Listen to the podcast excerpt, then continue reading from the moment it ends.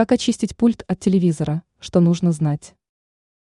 Из-за частого контакта с руками на пульте скапливается достаточно много грязи, жира и пыли.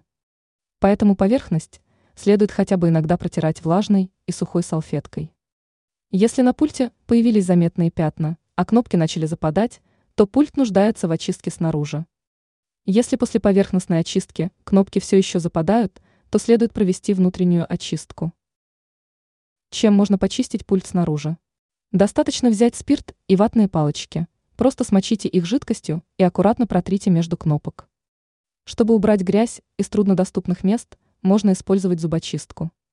Очищать пульт от телевизора изнутри нужно только в том случае, если вы обладаете соответствующими навыками.